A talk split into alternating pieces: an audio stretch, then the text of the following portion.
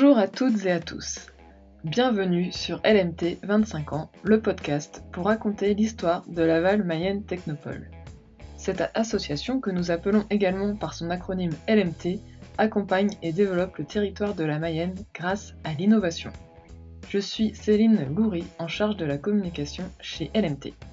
Avec ce podcast, nous souhaitons proposer chaque semaine de 2021 un morceau de l'histoire de LMT raconté au travers des conversations avec des membres de l'association, de l'équipe salariée, des partenaires ou encore des entreprises accompagnées qui ont participé à cette aventure collective. C'est une conversation à trois voix que vous allez écouter aujourd'hui. En effet, j'ai enregistré cet épisode avec Fabien de Varenne et Antoine Thébault. Deux personnes que je connais depuis longtemps maintenant, surtout Antoine, et vous saurez pourquoi. Vous allez découvrir les débuts de l'entreprise Ciproven, comment la rencontre avec Laval Mayenne Technopole a été décisive dans cette aventure entrepreneuriale, comment le projet a évolué.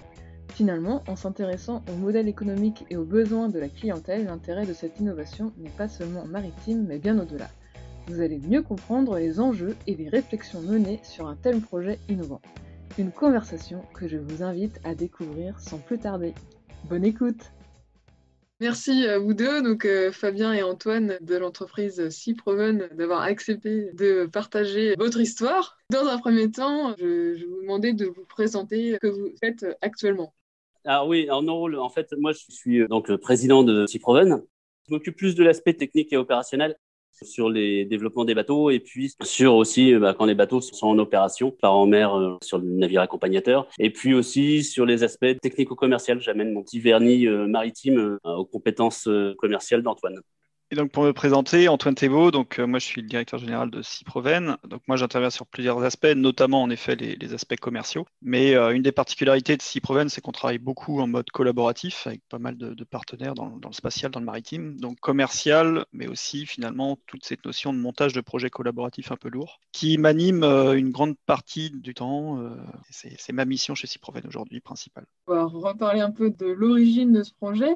Donc, je vais m'adresser à Fabien. Est-ce que tu peux nous dire donc, comment est venue l'idée euh, de créer le Sphyrna Et aussi d'expliquer ce que c'est le Sphyrna c'est venu du fait que donc moi j'ai un passé de marin, donc j'ai passé pas mal d'années euh, en mer et euh, un de mes derniers postes, euh, je commandais un bateau, un bateau support ROV. Alors les ROV c'est des, robots sous-marins qui nous on avait un, un, robot qui pouvait descendre jusqu'à jusqu'à 4000 mètres de profondeur et c'était mon premier contact avec la robotique véritablement. C'est pas c'est pas mon sujet premier. Donc ce premier contact avec la robotique et puis l'explosion de la robotique aérienne typiquement bah, les drones aériens, donc les, les sous-marins, les véhicules autonomes en tout genre, ça m'a donné l'idée, euh, je voyais qu'il y avait un manque en fait au niveau des, des véhicules autonomes de surface. Et donc, euh, un peu par hasard, j'ai commencé à travailler sur le Sphyrna, donc un véhicule de surface asymétrique. Alors ça, c'est pourquoi asymétrique? C'était un choix un petit peu pris au hasard euh, au tout début du projet, qui s'est avéré très intéressant par la suite parce que c'est un schéma de carène qui a été très peu étudié dans l'histoire de l'architecture navale. Donc, on a découvert beaucoup de choses sans faire exprès. Et donc, euh, alors ça, c'est sur le bateau, parce que le bateau, euh, c'est, on va dire, le cœur du projet, le début du projet en tout cas. Donc, le, bateau avec son aspect euh, efficacité nautique ou ce genre de choses. Et par la suite est venue l'idée de l'usage du bateau. C'est-à-dire qu'au tout début, c'était plus sur des aspects de surveillance maritime, pas trop sur la collecte de données. Par la suite, je me suis aperçu que le vrai créneau, en termes d'usage, était sur la collecte de données. C'est-à-dire pouvoir faire avec ces véhicules autonomes de surface ce que l'on ne pouvait pas faire avec des navires classiques des navires avec, euh, avec un équipage. Parce que si on veut rester plusieurs mois en mer, les marins, à moins de les embaucher dans un monastère, c'est très compliqué. Ils veulent rentrer à la maison une fois de temps en temps. Donc euh, là, le véhicule autonome nous offre justement cette possibilité de rester en mer longtemps, sans, sans avoir à faire de relève d'équipage, sans avoir à ressouter les, caisses de gasoil, sans, enfin voilà, tout l'intérêt est là. Donc il a fallu non seulement se dire, voilà, c'est un véhicule autonome, ok, mais à quoi ça peut servir? Et surtout, au lieu de piquer le boulot des autres, quel boulot on peut faire en complément de ce qui se fait déjà? Comment c'est né ce projet d'entreprise?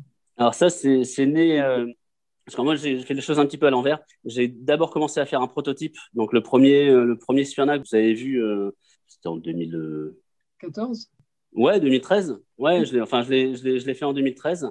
Et je suis rentré à la Technopole en 2014, début, enfin, fin 2013, début 2014. Et je ne savais pas encore si j'allais faire monter une société à ce moment-là. Ça paraissait un petit peu compliqué. Et puis, c'est euh, via Jérémy Bénichou, en discutant avec lui, il m'a dit va pousser la porte de la Technopole. Euh, il a eu tout à fait raison. Donc, c'est là où j'ai rencontré Sandrine euh, premier à Technopole, voilà, qui m'a expliqué comment. Bah, déjà, il m'a expliqué que ce que je faisais s'assimilait à de l'innovation, parce que pour moi, je faisais des bateaux et c'est voilà. Par la suite, il m'a expliqué tous les processus d'incubation, de d'énergie, de ci, de ça. Donc, euh, la Technopole, c'est un petit peu ce qui a permis, entre autres l'entrée à idénergie, de basculer dans l'entrepreneuriat. Mm. Même si j'avais déjà eu des sociétés avant, mais là, ça a permis de basculer euh, sur ce projet-là, sur lancer, remonter une société dédiée à ça et lancer le projet euh, véritablement. Alors pour répondre à la question de à quoi ça sert le Sphyrna, Fabien a déjà évoqué cette notion de collecte de données. En fait, aujourd'hui, ces navires tels qu'on les présente, en fait, ce sont des outils de mesure. On les présente maintenant un peu comme un satellite de la mer, puisque c'est le même principe que les satellites spatiaux. Il y a beaucoup d'instrumentation de mesure à bord. On va les envoyer plusieurs mois en mer et ils vont collecter de très nombreuses données. Des données sur euh, les polluants qu'on peut retrouver en mer, des données sur euh, les quantités de poissons, donc les ressources halieutiques qu'on a en mer, euh, des données sur des paramètres biochimiques, sur des, notions de courantologie, de, de météorologie, enfin tout un tas de paramètres en fait qui intéressent nos clients. Et l'intérêt de ça, c'est qu'on, forcément, puisqu'on n'a pas d'équipage à bord euh, et qu'on est capable de rester longtemps en mer, c'est qu'on va complètement casser les coûts, finalement, euh, de, collecte de données par rapport à des outils traditionnels. Et c'est ça qui intéresse nos clients principaux aujourd'hui. Donc, on est vraiment sur cette notion-là. Et la prochaine étape, quelque part, c'est que là, on présente ça comme un outil, mais euh, ce qu'on vend chez Ciproven, ce ne sont pas les bateaux, ce sont les données, justement. C'est ça qui a, a de la valeur. Et l'étape, c'est que demain, en fait, on fonctionne sous un principe de constellation de satellites de la mer. Encore fois, on utilise beaucoup de, termes du spatial parce qu'on travaille beaucoup avec des acteurs du spatial aujourd'hui. Et donc, l'idée, c'est de pouvoir euh, finalement opérer des flottes de 5, 6, 10 navires sur une même zone d'intérêt pour collecter massivement de la donnée. Et c'est à ce moment-là qu'on va commencer à parler de big data océanique. Et c'est à ce moment-là surtout qu'on va intéresser nos clients parce qu'ils vont avoir justement de grandes quantités de données pour mieux observer, comprendre, surveiller les, océans de demain. Il est bien mon pitch. bah, moi, j'ai bien compris. Eh, j'ai travaillé le pitch. Hein. Ouais, c'est bien. C'est pour ça que je le laisse faire. Maintenant, il est meilleur. Ouais, ouais, ouais, c'est vrai, c'est vrai. Le pitch, c'est l'occasion, euh, Fabien, de te demander que retiens-tu aujourd'hui de ton passage à Idénergie alors, Idénergie, j'en ai un souvenir euh, alors déjà excellent, limite ému par euh, toutes les amitiés que j'ai pu tisser, euh, aussi bien chez les participants d'Idénergie que dans l'équipe encadrante qui est absolument géniale. Donc, alors, je retiens plusieurs choses. Premièrement, oui, effectivement, c'est un petit clin d'œil sur le pitch, parce que c'est vrai que le pitch, j'ai pas un goût particulier pour parler en public et j'avais un stress, mais monumental au départ simplement pour expliquer ce que je faisais. Et donc, à chaque fois qu'il fallait, c'était, c'était constamment, en fait. On, allait visiter quelque chose, il fallait pitcher, euh, enfin, il fallait pitcher matin, midi, soir. Euh, et après, entre-temps, on, apprenait à pitcher. Donc, euh, voilà, c'est juste l'enfer pour moi, à ce niveau-là. Après, sur e bah, justement, ça m'a un petit peu bousculé sur ce niveau-là. C'est-à-dire que maintenant, j'ai un petit peu moins de mal à prendre la parole en public, ça c'est sûr. Mettre mes idées au clair, c'est pas forcément toujours simple d'avoir les idées qui sont en, corrélation avec euh, ce qui sort de la bouche. ça, c'est l'art du pitch. Puis effectivement aussi le fait de, de, bûcher son modèle économique, de se remettre en question. Entre Idénergie, où le modèle c'était euh, c'était lié à un bateau qui faisait essentiellement de la surveillance et qu'il fallait vendre. Et maintenant, on vend plus le bateau. Le bateau, c'est juste un moyen de récolte d'une matière première que l'on vend. Le modèle a vraiment euh, changé. Voilà, ça, c'est vraiment typiquement le type de réflexion que l'on se donne, que l'on se permet dans l'idénergie. Donc, j'essaye toujours d'appliquer ce qu'on m'a appris pendant ce, ce processus euh, dont je garde un excellent souvenir. Antoine, euh, toi, tu étais accompagnateur à, donc à Mayenne Technopole. Peux-tu nous raconter comment tu as rejoint euh, l'aventure Ciproven oui, bah c'est ça la partie rigolote de l'histoire finalement. Enfin, une des parties rigolotes, c'est que, en effet, moi, précédemment, j'ai passé presque dix ans à la Technopole de, la, de Laval. Travaillé sur différents sujets, j'ai accompagné différentes entreprises, dont des startups. Et euh, Ciproven a été une des entreprises que j'ai accompagnées. Avec Fabien, on se connaissait finalement depuis 2013. On a travaillé ensemble sur plein de sujets. Et puis, bah, finalement, euh, quand on parle d'entrepreneuriat pendant des années comme ça et qu'on parle d'innovation, d'entrepreneuriat, etc., bah voilà, ça, titille, ça gratte et on a envie d'y aller un moment. On va dire ça comme ça. Et puis, euh, de mon côté, en fait, je me suis euh, organisé pour, pour me lancer dans, dans l'entrepreneuriat. Tout ça, c'était en 2019. Et au même moment, finalement, on a repris des conversations avec Fabien sur ce sujet en disant, bah, finalement, ça fait longtemps qu'on travaille ensemble, on s'entend quand même bien. C'est quand même déjà un, un, bon début. Voilà, on comprenait bien qu'il y avait quand même pas mal de complémentarité Fabien maîtrise parfaitement la partie technique, ce que je maîtrise moins, ça c'est clair. Je maîtrise le pitch que Fabien maîtrise moins, si je le fais voilà, de manière un peu synthétique. Mais c'est ça l'idée. Et en fait, bah, on s'est dit qu'il y avait peut-être finalement un moyen de travailler encore plus ensemble.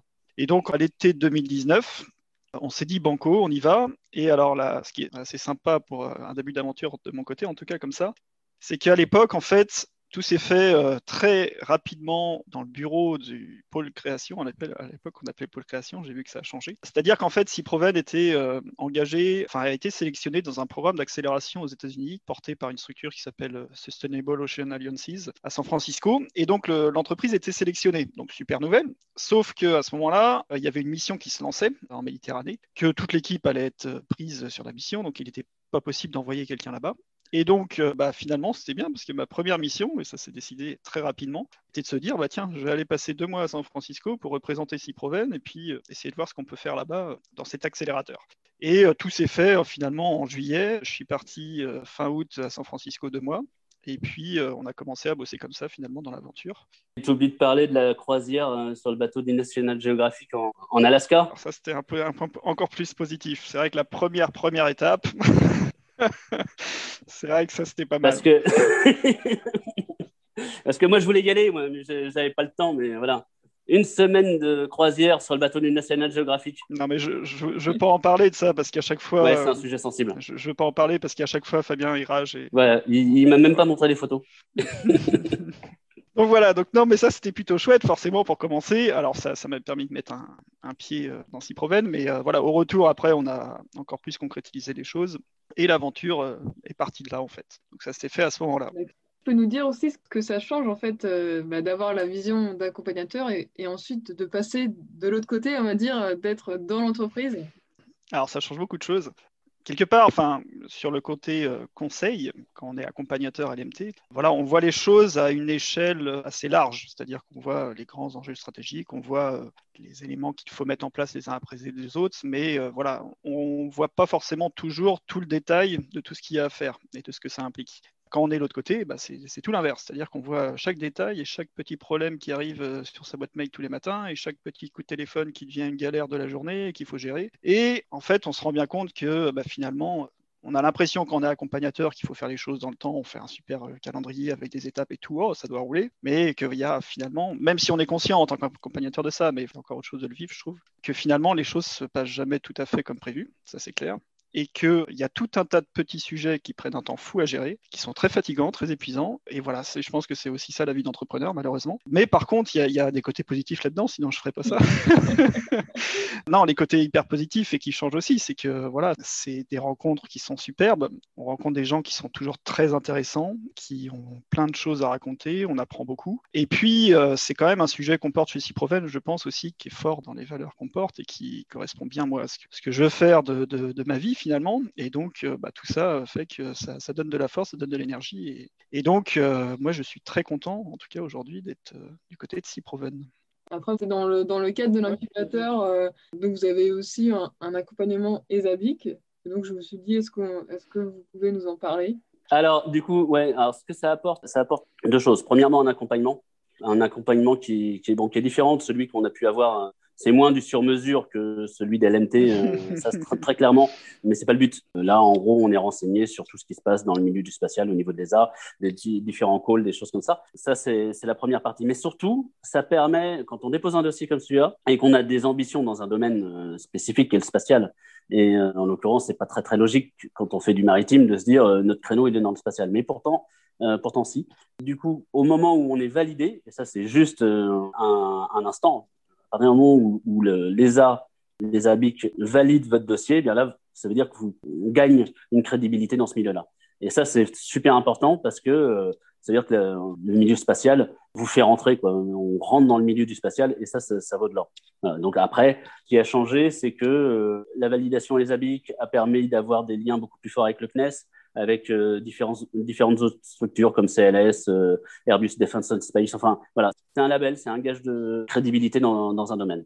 Antoine, quelque chose à rajouter? Bah, c'est, Oui, c'était vraiment ça. C'était que ça donnait de la crédibilité. Ça nous a ouvert pas mal de portes euh, dans un monde du spatial qu'on ne connaissait pas. Je vais en profiter pour faire une petite parenthèse là-dessus, ou plutôt un clin d'œil. Parce que, alors là, je fais référence au podcast numéro 15, je crois, où Charlotte parlait. Présenter un programme qui a pour objectif justement d'aider des entreprises à mieux connaître leur marché. C'est un programme qui s'appelle Apollo.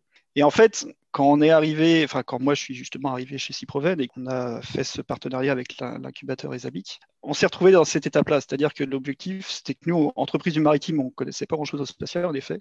Et on a dû faire un programme Apollo maison pour justement comprendre le marché vraiment du spatial, qui est très complexe. Et je me suis retrouvé à faire des choses euh, issues du programme Apollo qu'on avait monté à l'époque avec Charlotte, et qui nous a permis justement de vraiment comprendre pas mal de choses, de mettre en place des vrais partenariats maintenant avec eux. Et c'est assez rigolo parce que finalement, ça fait partie des choses que j'ai fait à LMT en tant qu'accompagnateur et que j'ai appliqué derrière dans l'entreprise euh, Ciproven parce qu'on avait besoin aussi. Donc c'est voilà, c'est assez rigolo cette histoire-là aussi. Oui, c'est super intéressant. Merci euh, pour le.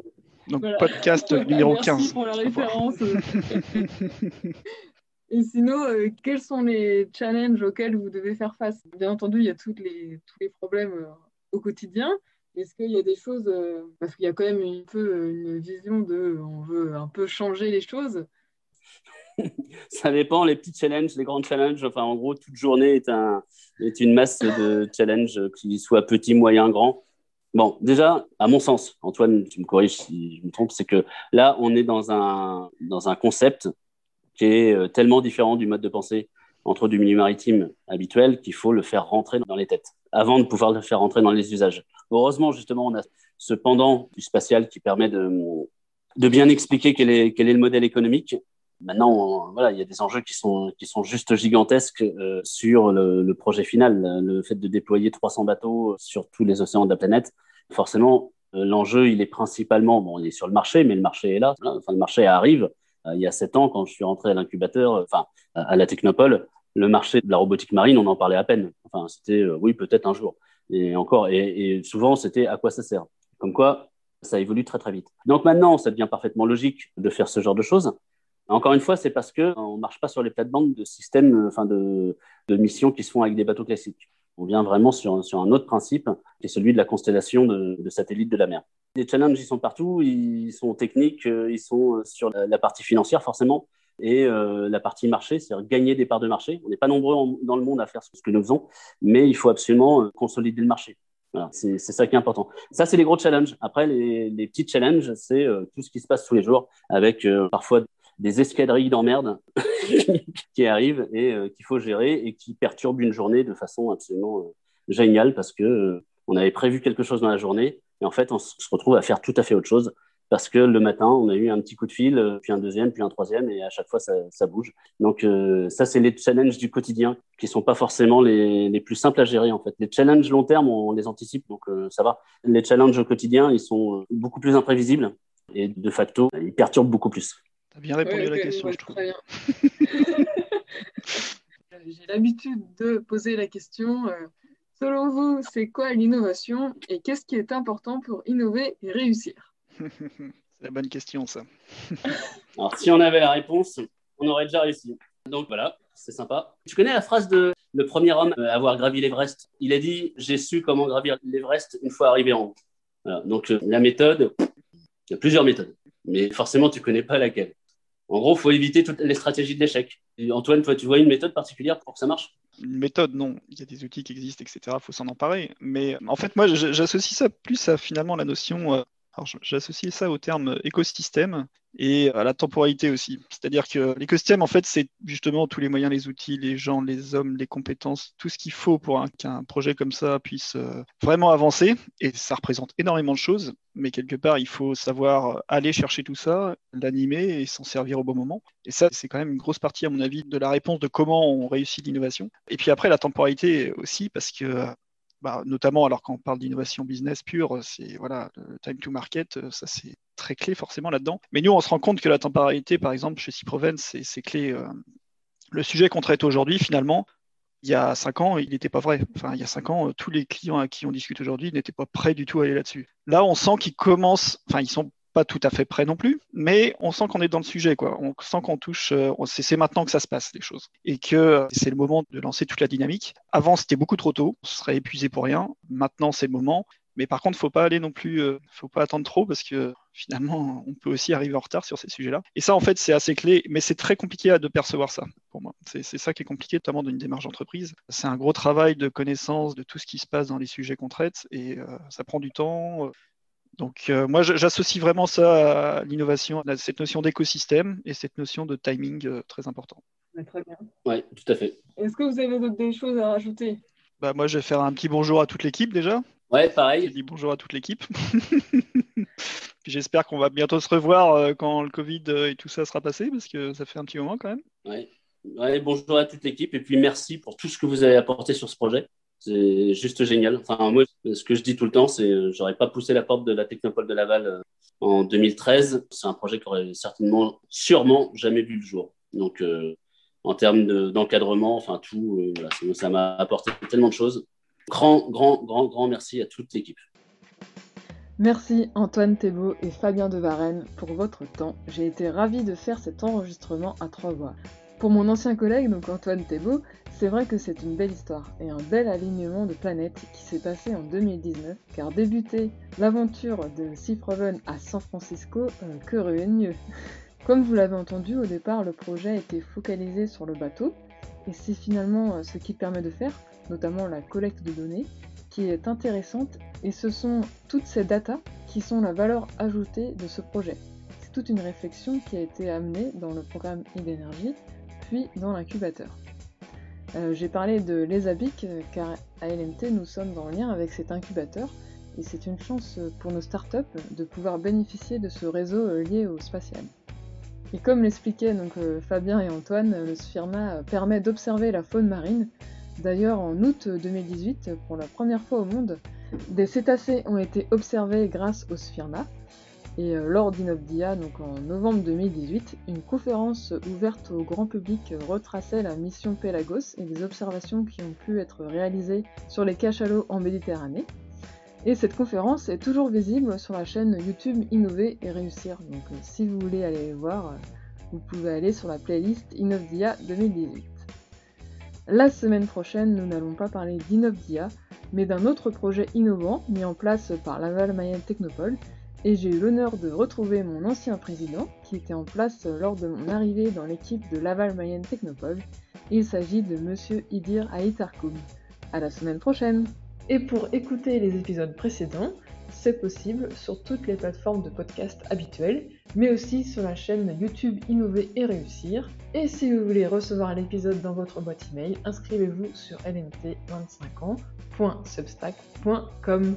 A très bientôt sur les ondes de l'innovation mayonnaise.